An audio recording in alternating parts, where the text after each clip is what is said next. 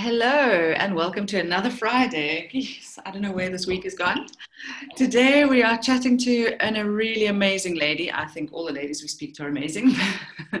but we're speaking to a dear friend of ours, Chantal, who has quit alcohol for 10 years, so one whole decade. And we're just going to be chatting with you, Chantal, about your whole journey through this. So, hello and welcome. Thanks, thanks very much, Nadine. I am glad to be here. And hello, Nikki. And hello, yes, I am here too, sitting in the corner. Yeah. Chantal, it's lovely to have you here today chatting about your journey and having a, a mom who had a drinking problem and having grown up with that. It's really something close to my heart. So I'm really looking forward to finding out what your story is mm-hmm. and yeah maybe that's a good starting point is you can just share with us what your story is and how we got how you got to this point and your journey. Yeah um, it's actually interesting nikki because um, you know your mom taught me in matric. Wow. And i have yeah i have very fond memories of her actually. So it was quite interesting for me hearing her story through you subsequent to her passing away. And maybe that's sort of been a motivation to an extent to actually speak about this myself. Oh, that's this is, yeah, this is not a story that I've actually ever really sat down. I've told people bits and pieces of it, but I've never told anybody my sort of full, well, full story, story from beginning to end. People will ask me stuff and I'll give them some answers, but you know, um, so this is really, this is a first for me. Wow. Well, we're very, yeah, we appreciate being able to listen to your story from beginning to end mm-hmm. and for you trusting us to to witness it. Yeah, well, to be honest, there are not um, many other better people to have actually been able to have this discussion with than you two. Thanks. So thank you. Yeah. Yeah. So, oh, geez, my story. Wow. Okay. I should have gone right back to the beginning. that would be a good place, yes. Yeah. So I didn't really start drinking, you know, maybe when I was 13 or 14 in my teens. I might have had a, a glass of wine occasionally with the family at meal times. Our family have always drunk. Um, not necessarily excessively, but we've come from a family of people that drink. Five o'clock when five o'clock came and my grandfather didn't have a drink in hand, he'd get seriously grumpy. Okay. You know, so we knew. And we had sort of tots that, I mean, and we'd go and pour them. On a side, as an aside, apparently it shouldn't be, you shouldn't get your children to pour drinks for you.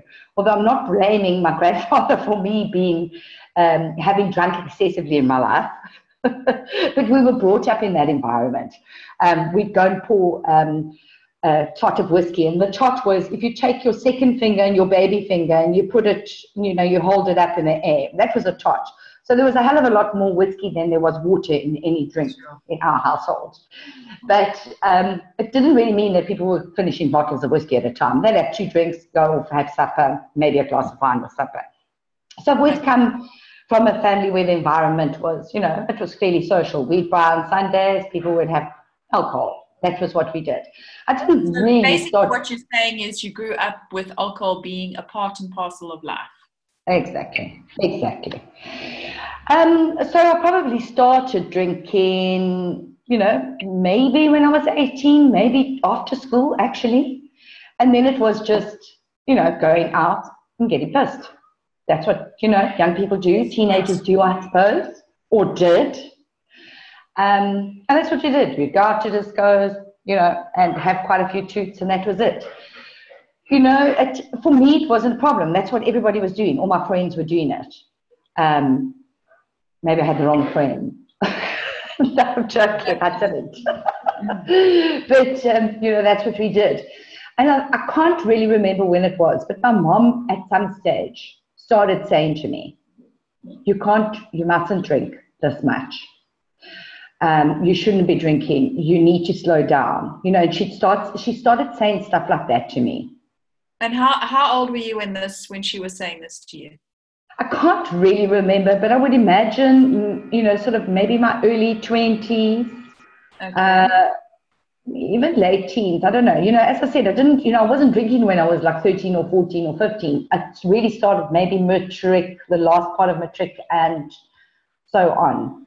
Um, yeah, so my, bi- uh, my biological father, who uh, I've never met, um, was actually an alcoholic.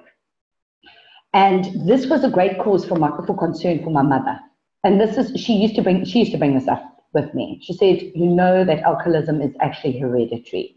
So, in other words, you've got the genes, girl. You better, you better slow down. But you know, when you're young, you know, you don't listen to anybody. so I didn't really listen to. I didn't really listen to my mother. You know, and if I think back, it's actually bloody embarrassing. But if I think back to in those days, when you start drinking, you know, you drink those sweet drinks like cane and coke and stuff like that. I'd black out and I'd pass out. And I can often remember waking up, like going to a bar, drinking copious amounts of alcohol, going passing out, and then waking up at like three o'clock in the morning when the party was over and thinking, damn it, I missed out on all the fun. so like, I'd, I'd go off and take myself off to sleep and like wake up and the party's over and I'm like, oh, I really suffered from serious coma. Anyway, um, I, I, progressed and um, I had children. I never drank when I was pregnant with my kids. Never wanted to drink. I actually never smoked when I was pregnant with my kids either. So really, it's um, amazing how your body just you almost don't feel like you can drink when you. Yeah. Yeah, I can't even remember. I can't even remember. Although I do remember being very excited about the fact by the fact that I would be able to start drinking as soon as they were born. right. it was like really something to look forward to. Like, okay, six weeks or like 10 weeks old, okay, let's have something to drink. Alcohol, where's it? It was very much that, um, you know, that whole sort of thing. So, yeah, so I carried on drinking. Um, I, if I think back, I think I did drink ex- excessively. I drank enough for my parents to be worried and concerned about me. And then as I got older, my children started being concerned and worried about me. So when because, you say you were drinking excessively, you're meaning that you were drinking every night and drinking too much and or was it was it moving into your days? No. It never moved into my days. Um, oh, I never, okay, actually, I suppose that's not entirely true. What we would do when, you know, we had friends when we were younger, when our kids were little, like three, four years old, we'd go and have a braai a Saturday night. We'd all get laka laka, as they say. And um, we'd end up sleeping over because no drinking and driving. Kids were all friends. And then the next day was a beautiful sunny day in Africa. We'd wake up at 10 o'clock get breakfast on the go, and we'd all have a beer. You know, we'd all have the regmaker. And in yeah. those days, you couldn't actually buy alcohol on Sundays, so off we'd go to the Shebeen. Right. And you know that's that's what Are you still friends with these friends? Yeah, good friends. Okay. well, that's great because a lot of the times when you stop drinking, then the friends that you used to joel with fall away. Yeah. So, well, in actual fact, because I actually went to a clinic, a rehab in East London for two weeks. Okay. Um, and they actually tell you you cannot do the same thing. You cannot hang around with the same people. You cannot go to pubs. I, however, didn't do any of that stuff. Did not do it. But um, That's amazing. Yeah. Yeah. So what, but carry on not necessarily.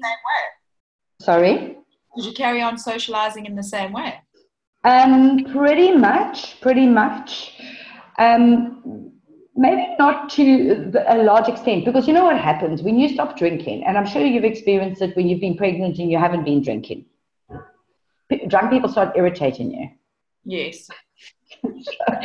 so really, your tolerance for alcohol and people that are drinking just actually, you know, just it just diminishes. In actual fact, just becomes non-existent well, what would you say changed for you? What was driving you to drink in the first place? What What do you think you were lacking or looking for? And by the time you stopped, had you found that in yourself? Did that help to stop?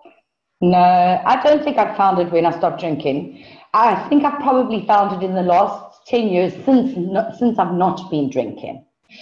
Um, I don't know what alcohol gave uh, to me. It probably gave this whole crazy, um, you know, wow, I, am invincible.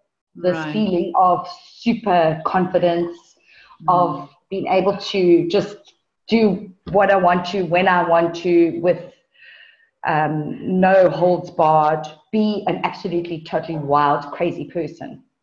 Mm. Um, it made it maybe gave me that.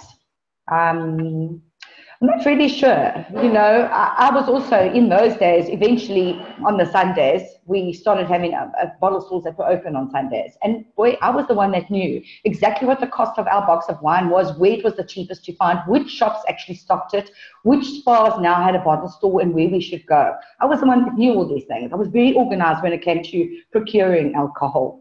And then when I, yeah, when I got divorced, I think this was sort of maybe a, a turning point for me, or, or a turning point in terms of being really dependent on alcohol. Um, when I got divorced, it was just me um, with three kids um, that I was trying to deal with. And, you know, I really looked forward to my Friday afternoons. My friend would come, ha- come round. We'd buy our five man can of wine for the weekend. And that's what we did, you know, sit and have a couple of tooths, um, maybe go out or whatever the case may be. And then from then on, I wanted to have, a, I needed sort of like, I used to buy those little boxes of Tassenberg or Robertson's wine every night. So as long as I had money for bread, milk, smokes, and that box of wine, I was happy. so I'd have my box of wine every night, not a five liter, just like a one liter box of wine every single night. So invariably, when I went to sleep, I passed out. Um, but that was also when my children sort of, you know, it wasn't, they were not happy. And they were little, you know, they really were little. They were, well, tweens. They were probably, they were nine and 11, my older girls. My other one, you know, my little one was a baby still. So she doesn't, my, my, my youngest child doesn't remember me drinking. She has no recollection of me drinking.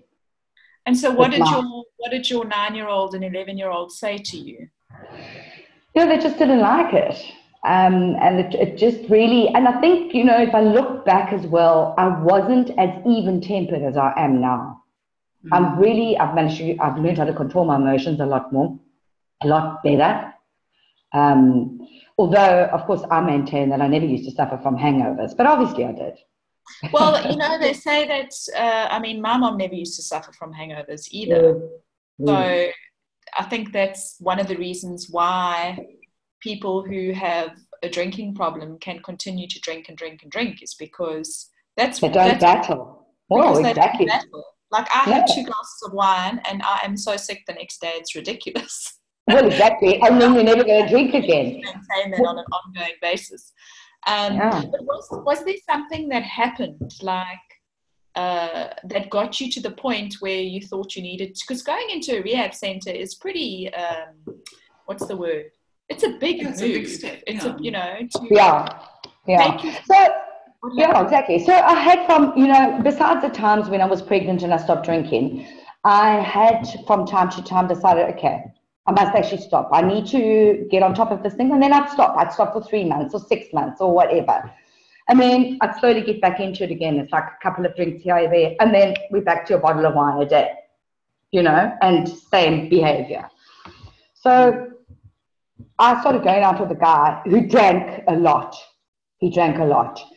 And we, you know, we'd go to pubs every night and that's what we did we drank a lot, and it was shooters and tequilas and Jägermeisters and blackout drinking.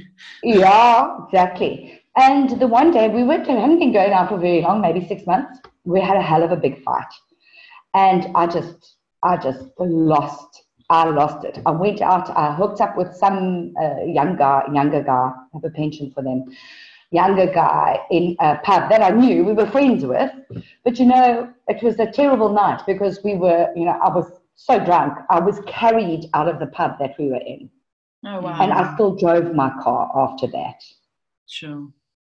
Yeah. And the next morning, this was the only time, the next morning, I was late for a client appointment. And I actually, and then I just thought to myself, okay, this is it. This has gone too far. So that was that was sort of the catalyst to the motivation to say, okay, did I want to stuff up this relationship? Did I want to be in this relationship? Yes, I did. I'm not in that relationship anymore, but I did at that stage. Um, and did I want to actually do something with my life? Because actually putting my job at risk was going to be a problem for me, especially as a single mother. So anyway, so I tutored off to the, my doctor and then I was on medical aid, so it was lovely. I tutored off to my doctor and I said, okay, I just want to go. St. Mark's is the name of the clinic in East London. I said, I just want, can't you check me into St. Mark's? I want to stop drinking, but can you check me into St. Mark's for like just a couple of days? I just think like I need three or four days, then I'll be okay. he just laughed. He just laughed at me. He said, no, it doesn't work like that. so I said, oh, all right, how does it work? He says, we check you in. You go in for two weeks. I said, oh, is it still want to go? Actually, is is is relatively short. I mean, there are a lot of rehab centres where you're in for 21 days or over a month. Yeah, yeah. I think that's um, you know, and I know people that have done stuff like that. Well, I know people that have stopped drinking without going into rehab at all. I think people that go in for longer term definitely have, um, you know, other issues as well, depression. You know, there's all those underlying issues. And if I if I also look back, I probably there was probably a level of depression that I had. I was never di- diagnosed as being depressed. I certainly, when I left the clinic, I was on antidepressants for uh, six months or so. So, um, but I was never diagnosed as depressed. But I think the people that go in for longer might it might be, um, you know, uh, other other issues. Also, maybe drug related issues. I don't, you know, I can't really say because, as I say, so many people stop drinking. A lot of people who go into rehab centers. I mean, the the percentage rate is is horrific. It's I think it's something like I think it's less than ten percent of people who go into rehab centers actually stop drinking. So for you to go for two weeks and yeah. to come out and be sober for 10 years, it's amazing. Mm. It, it, mm. It's really amazing. I mean, you need to like pat yourself on the back and say, well done. Thanks, Thanks Nikki. Yeah, you know, I think I always think that the reason it's worked for me is because I made the decision before I went and I said, okay, that's it. I'm out. I have to stop drinking. It's impacting me, potentially my job. It's impacting my kids. My mother's been carrying on me for years. Really, actually, the time, time is done. You know, it's up. Now I'm finished. I'm finished with this. So I think that was half of the problem. I mean, I still went in. That guy that I was seeing then, he took me he dropped me off at St. Mark's. And I went in with my Bloody Mary in a, in a glass. That was the last drink I ever had. was a Bloody Mary. it was lovely. I can finish that in the car as I got dropped off at the clinic. Yeah, at the you went in yeah. with the Bloody Mary and you came out like a Virgin Mary. so funny. That's so funny. Yeah, exactly. Exactly. Well, I can tell you what, and it was very interesting being there. It was very interesting. It's very intense. You have like a couple of sessions a day. You have sessions with a psychologist. I had one or two sessions, three sessions with a psychologist. My first week, I was in for seven days, 24 hours a day. And then the second week, I was like a day visitor. So I could go home at night and then I'd come back in the day for all the counseling sessions and the group sessions and the, you know, chatting because I made like a couple of sort of friends in there. Um, the one thing that I really learned to do actually in the clinic was smoke properly. Ah. yeah, it's terrible because I mean, there's nothing else to do. So everybody just starts, everybody smokes. Yeah, I remember visiting my mom in rehab centers, and it was, I would say, she was always the only one who didn't smoke. Always. And, yeah. yeah, ridiculous. But I have a question quickly. Um, yeah what so do you think that the the reason for you being able to stay sober for 10 years was it because of the time that you spent in the rehab center or was it because you made that decision before you went in Yo, Nikki, I don't know? I really don't know. Being in rehab helped because they tell you they tell you the impact of what's happening to your body, how it works. And please don't ask me to repeat it now because I really don't know. I can't remember. I just know it's very, very bad for you. so, but you know, it tells you how your body deteriorates, how your oh, I must tell you something else that used to happen to me. This is this is actually a very, very scary thing. And maybe this subconsciously had a very big um, contributing factor. Actually, if my mother ever found this out, she'd probably have a heart attack on the spot. Don't share this podcast with her. yeah, no, she's not on social media, thank goodness. But anyway, so the I used to drink and smoke, and you know that I'd have almost like a like a mini stroke thing, that I'd actually go totally numb, blank out, and I wouldn't be able to speak. Oh wow. Sure. So I had this a friend of mine who we used to go jawling and partying with. She used to know what to do. She'd come up to me, she'd put her arms around me, she'd just hug me until I felt better, until I was right again. But it was a really horrific experience because I was aware of what was going on, but I couldn't respond. That's very hmm. scary. It was very, very scary. So I think at some level that also must have contributed to my decision to not drink. I think it was a combination of the two things. that it didn't work, the cigarettes and the alcohol you know. Do you, anyway. do you, ever have any cravings at all these days when you go out to parties? Just yeah. You know, that's a, that's another thing, Nadine. It's quite strange because I always tell people that I can count on one hand the amount of times that I've wanted to drink since I left. Okay. So I've never had felt this overwhelming desire to actually go and buy alcohol. Okay. I might have sort of, as I said, like maximum five times, probably more like three times, that I felt, shit, I'm just going to go and buy myself a six pack of beer. Mm. But I, have never really, you know, it, it passed quickly. Mm. Um, so I've never really, but there's, there's also, you know, when I left, besides being on antidepressants for six months, they give you anti booze. It's a tablet that you just sort of take every day. And if you do drink when you're taking those tablets, you'll have an adverse reaction but I can't even remember. I might have taken it for 10 days afterwards. I can't really remember. Your resolve yeah. was obviously strong, so. Well, yeah. I think I think that's the key. I think is yeah. is that mm. making a decision. You know, I watched um, Oprah interview Robert Downey Jr. because he was in and out mm. of rehab centers for so many years, and he managed to finally quit and she interviewed him and she asked him well you know what what was different this time round when you went yeah. into center compared to all the other times. And he said the only difference was that this time he truly made the decision. She asked him, Is it difficult to stay sober? And he said, No.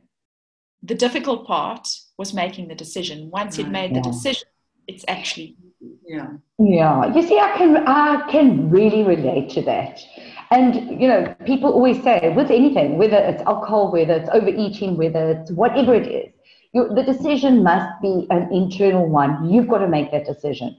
Um, in actual fact, my cousin also recently, quite recently, maybe two years ago, stopped drinking.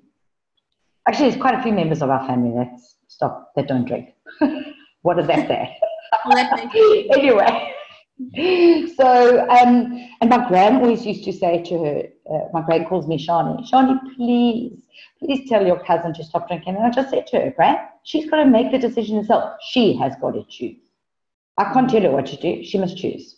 And I suppose that's all, you know, that's all the years of my mother trying to get me to stop drinking. It was something that I had to choose. I had to say, this is it. Here, up to here, no more. Right. And I think it has to be a very deep decision as well, because. I know for my mom, I mean, she on on on a level, she truly wanted to stop drinking. Yeah. But I mean, she went in, in and out of rehab centers. I mean, yeah. I know all the rehab centers around South Africa. I think I've been to every single one of them. Mm-hmm. And, you know, she was never she was never able to fully yeah. give up drinking. And I think on some very deep level, she mm. obviously hadn't made. So I see it like as a soul decision. You know, you really yeah. have to make a deep decision that that you're changing the course of your life because that's yeah. what you. Yeah. Yeah. Amazing. So, do you think that there are different degrees of, uh, you know, I, so the word alcoholism is coming into Yeah, my but even in- addiction. into- yeah of addiction exactly No, I, I don't know. And you know, if anybody you speak to, they say, no, there isn't. Alcoholism is alcoholism. And I think, you know, people can try and justify it. And as I was saying prior to um, this podcast to you ladies, you know, I still, I cannot say, I find it difficult to say, I'm an alcoholic. So after rehab, we we go to AA meetings, and you all go around the room and you stand up. Hello, my name is Chantal, and I'm an alcoholic. It never sat comfortably with me. So, and we, try and justify it. We say, oh yeah, but I only had a bottle of wine a day, or I never drank first thing in the morning. I think it's a que- that is a question for yourself. If you think you drink too much, then you probably drink too much. Mm. Right. There's that beautiful book. Have you read it about that guy that went into a rehab center and refused to follow the 12 step program? No, I haven't actually. Uh, oh, I'm trying to think. I think it's got the word Frey in it. F R E. I'm, I'm going. I'll, I'll I'll send the link to you. Um, Thanks. I'd be interested. it's such a beautiful book, and he refused to say he he was a um, an addict. He was a drug addict, and he, he, his life was really messed up. He was a young man, and he ended up going into rehab. He ended up getting put into a rehab center by his family because he was. I mean, he was really messed up, and he went through the program, but he refused to call himself an alcoholic. He refused to because he Yeah. said, "I'm beyond it." Mm. um, and he has managed to stay clean and hold his life together. And his book is amazing. So I, I, it's, it's something that never sat, sat well with my mom as well. I do understand the reasoning behind it.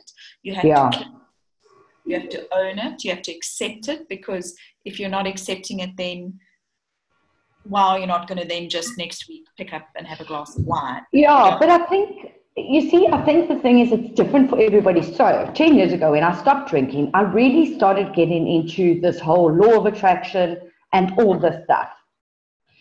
Um, so, for me, the growth and development that I have gone through in the last 10 years has been, I feel like so much has happened, but I think it's a normal part of our journey in the process that we go through anyway. Um, so at once, uh, it was just, it clicked a couple of months later. I've been going to the AA meetings and everything, and it clicked a couple of months later. I was sitting talking to somebody in a pub, not drinking, watching my boyfriend drink. And, and um, I said, you know what? I'm not an alcoholic. I'm not going to say that because I believe, I believe in this whole positive reinforcement thing that we say we are what we say we are. So why should I walk around saying I'm an alcoholic when I don't feel like I am? I Yes. believe that I want to say I am a powerful, wonderful, strong, magical part of the universe. That's what I choose to say. I don't choose to say that I'm an alcoholic. You see, does that make sense? So I don't know. I'd love to read this book that you're talking about, Nikki. I love people that back the system and that say, actually, that doesn't work for me. I like to do things differently. I like these disruptors. I like people that go against the grain. so I just that was that was the way I thought about it. I didn't personally get a lot of value from the AA meetings, although I've spoken to people who do get value from the AA meetings. It's called A Million, a Million Little Pieces. Ah, and Okay. it's James Frey, F E R Y. And it's an absolutely beautiful, beautiful book, and it's so like beautiful. Um, yeah, he got a, going to listen. got a bit of flack for um, some people who knew him to say that part of the story wasn't completely accurate, but I think the Mm. message is more important. Um, Yeah, yeah. But yeah. Nice. Well, Yeah. I think it's amazing how you have just, I mean, 10 years down the line, that's wonderful. You know, certainly when I met you, I would never ever have dreamt that you have walked to this path. So, around, yeah. Yeah. Uh, and it's also a testimony that even, you know, addictions, they are difficult, but yeah, if you're strong enough and if you have the correct resolve and the correct support group, yeah. Do you have any advice if anyone's listening to this podcast and they're sitting thinking, oh my word, I can, you know, so hear myself and see myself in the story? Um, do you have any advice for them? Oh, that's so difficult. it's a difficult question because everybody is so different. Um, you know, well, I just think that the if, first the first thing that they should do. I mean, you went to your doctor and you took yourself off to a rehab center. I mean, it would. Yeah. I think the first thing anybody should do is ask themselves: do, if they, if you think that you have got a problem, then you need to do something about it. So whatever that something is, you know, people are welcome to, I don't know, they're welcome to talk to me, but I'm not sure how much value I can add in their personal journey. So for me, the starting point is if you think you have a problem, then you probably do have a problem. Yeah. That, that should be the beginning point. Then there are there are organizations all over the place going to a doctor, speaking to people at SANCA, attending AA meetings. I actually um, spoke to a young girl in Cape Town. She's one of my daughter's friends recently. Lovely girl. I have a. She's one of my um, adopted daughters. but she said to me, she said, I've been going to AA meetings because she says she starts and stops drinking. And for her, she feels that she's got a problem, but she's never gone any, she's never followed some any formal sort of route or the route that she wants. She's just gone along, found the local AA group, and she goes there. Okay. Because she obviously feels happy and feels a certain amount of support in that group. The other thing is probably find the thing that replaces the alcohol to do. Um, when I came out of St. Mark's, I do puzzles. I sat and I did puzzles, a lot of puzzles, which was great. It kept my mind off drinking um, you know, and it kept me busy, kept me occupied. Find that thing that you can actually, that's one of the things, swapping a bad habit for a good habit. Yeah. Which takes a little bit of thought and consideration. So if it's going for a walk on the beach, do it. If it's going to go and sit amongst some trees and wrap your arms around a tree, do it. If it's lying on the grass and looking up at the stars, do it or get creative, start making collages, start painting, start finding the stuff that actually heals your soul. Um, I would say that that's also probably quite a good uh, route to go. Yeah, because that is what it's about. It's about healing your soul. Because do you yeah. think uh, addiction and drinking is a, a form of escape? Yes. It's a form of not wanting to face exactly. who you are and deal with who you are. And so uh, yeah. to go through, I would imagine, a lot of self awareness and self development. Mm. And you know, now that you say that, Nikki, I think that's very much my tendency to uh, to avoid stuff. I'd rather just bury my head in the sand, to be honest. I still do it in a lot of areas of my life and I will delay dealing with something till I absolutely cannot, and I have to deal with it. Rather, that's my modus operandi. And I think that alcohol probably did fulfill a certain, play a certain role in that. In mm-hmm. ah, just have another drink. It's you can think about it in the morning, and then yeah, put the mask on. Put the mask on. Yeah. So absolutely. so anyway. it's not just a, a decision, there's there is some work that has to come afterwards. Yeah, yeah, there is. Oh yeah, and I mean the work. I've, it, you know, I think it's ongoing. Although, uh, you know, when I first stopped drinking, I used to I used to joke, used to tease. I, I tell my daughters this occasionally, and I've said to them, I've had 20 years of drinking. I had 20 years of drinking. I'm now taking 20 years off. So I mean, I stopped drinking when I was 41 but I'm, I'm rounding it down to 60. So I've got another 10 years of not drinking. So they can only get married um, after I'm 60, and then so that I can get pissed and dance on the tables. I know. but to be very honest, right now, I actually don't need alcohol to dance on tables. I'll do it anyway. Mm. And I think that's also been quite a nice discovery for me that I can be that wild person without having to have anything that actually changes my personality or my mood. I can do it anyway. Absolutely. And isn't it scary how our culture teaches children, just in the form of children watching their parents, that in order to have fun, you have to have alcohol. I mean, that's how mm. I grew up as well. It's like, oh, we're going to relax. So, in order to relax, you need to have drink. Okay, we have well, exactly, and with you need to have a drink. Mm. It's yeah. scary. And kids see this. So, you know, it's what grow up, they grow up in an environment where you have braai day and it has to be accompanied with beer and wine. And it doesn't have to be. We don't need alcohol. Well, exactly. And this modeling is such a massive thing. Ma- big, big, big. You know, I'm very, very against alcohol is so normalized in our environment and I mean in our society. Really, it's just normal. This whole I uh, can't wait for my glass of wine at the end of the day.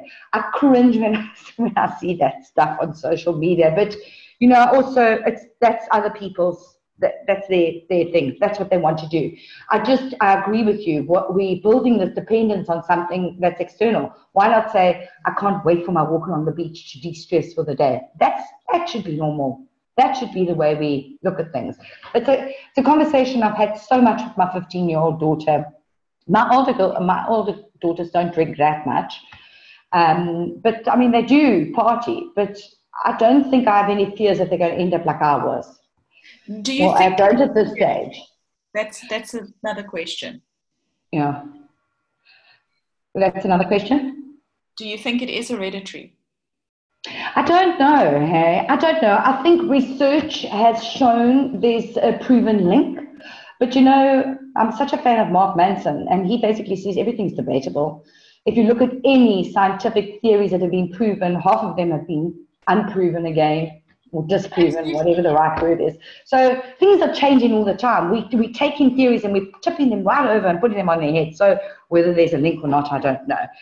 They, they, they're probably I grew up being told there's a link because now my mother's not I have to be very careful, and all the doctors used to tell me that, and the psychologists. And mm. I mean, my mother's father was an alcoholic, so certainly seems like there was a there, there's a hereditary link. But I'm reading um, Dr. Bruce Lipton's book now, Biology of Belief, and they're discovering now that cells, any form of disease, whether it's alcoholism because they call that a disease, or whether it's cancer, uh, whether it's heart disease, where previously it was believed to be hereditary, they're now debunking that to say that actually our cells respond to the external environment. So if you think of nature versus nurture, it's proving to be more nurture than the inherent nature. And our cells have the capacity to, you know, get sick in a very layman's term mm. but they respond to the environment so you ha- you can control that environment and you can call- control that environment through positive thinking and you don't it doesn't have to be military which is very interesting I, I love that you know i love that because really what we believe to be true effectively is true it, it's true for our lives. It might not be true for everybody else, but it does. And it's just such a powerful, um, you know, way to look at things. And it, it, it is. It's just the power back in our hands, basically. Yeah, exactly. Why are we? Because the whole time we say, okay, it's something else's fault. It's my dad's fault. Or it's my mother's fault. It's not yeah, we must say we've got something to do with this. We can take control of it. Um, to go back to the, the children drinking, you know, my daughter, my 15 year old daughter, I have a lot of discussions with her about all sorts of things. Um, and drinking is a big thing, obviously. And, you know, I've just, the, the conversation is about why should it be normal for us to go and have, why can't we just have fun without having to have had uh, alcohol or some drug in our system or whatever. You must go out and be able to have fun without all of that. And because these kids, you know, these kids with their pictures on Instagram with alcohol in their hands and they're all drinking and they're such hot shots, and in the meantime, they're little 15, sometimes 14 year olds, you know, what is yeah, that?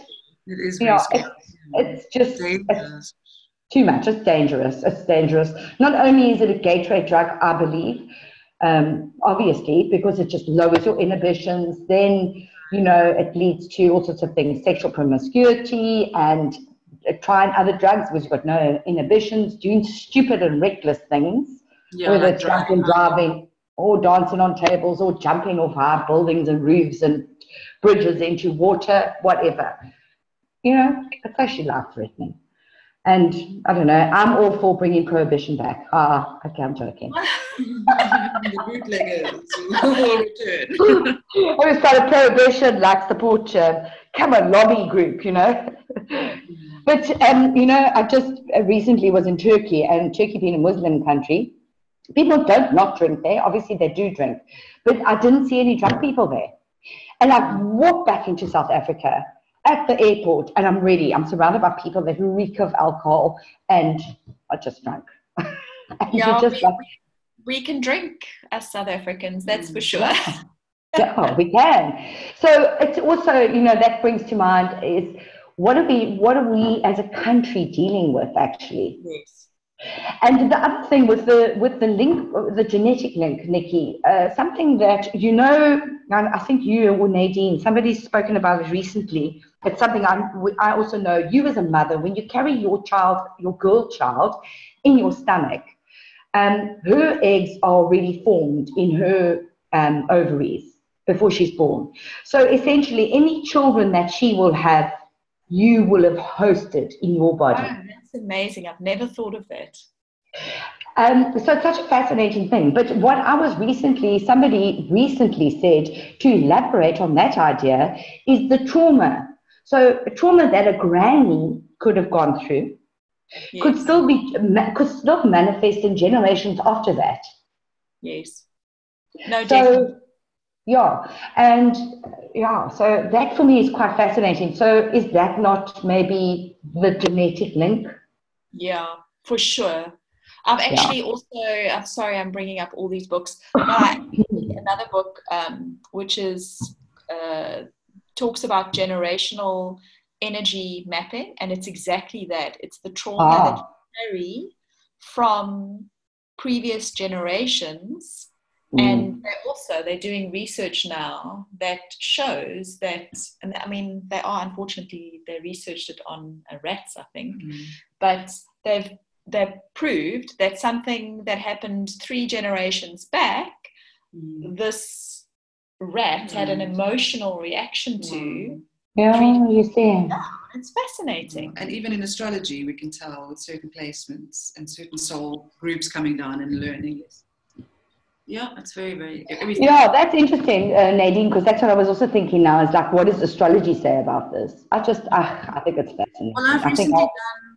I've recently done my mum's chart, which I never have done before, and we have.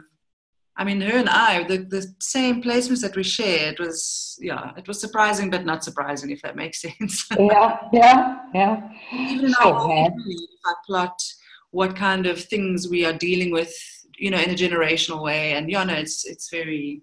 You can find it in there. Yeah. Yeah, jeez. Sure, yeah. Well we could probably talk forever Yeah. but uh, we're going to have to wrap things up but it was so lovely to chat to you chantal Yeah. Thank you, Chantal, for joining us. And really, That's a I think pleasure. it's going to. I know so many people who will benefit from hearing your story. Good, I I know hope they do. people have also given up drinking, like you said, without going into rehab. And I think this will also be comforting Yeah. um, Yeah. and reaffirming for them. Yeah. And so, for that, thank you. And thank you for being open to discuss and share. We really do appreciate it. It's a pleasure. And thanks for making this space available because it's great. I love this. I, I'm, I, I usually save them and try and listen to them over the weekend, but I love these podcasts. I've, I've found so much value in the ones that I've listened to.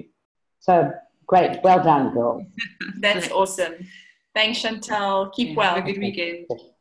Okay, yes, you too. 拜拜。拜